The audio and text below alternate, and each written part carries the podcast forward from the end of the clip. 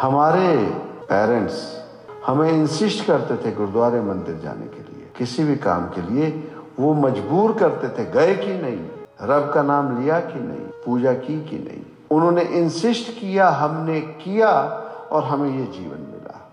हम अपने बच्चों को इससे दूर रख रहे हैं। हम कभी नहीं चाहेंगे हमारा बच्चा मंदिर, गुरुद्वारा, मस्जिद किसी धार्मिक स्थान पर जाए। हम कभी नहीं चाहते। हम उन्हें कभी नहीं कहते, आप पूजा करो पाठ करो, हम कभी नहीं कहते। हम उनका भविष्य बना रहे हैं। हम अपना भविष्य बना रहे हैं।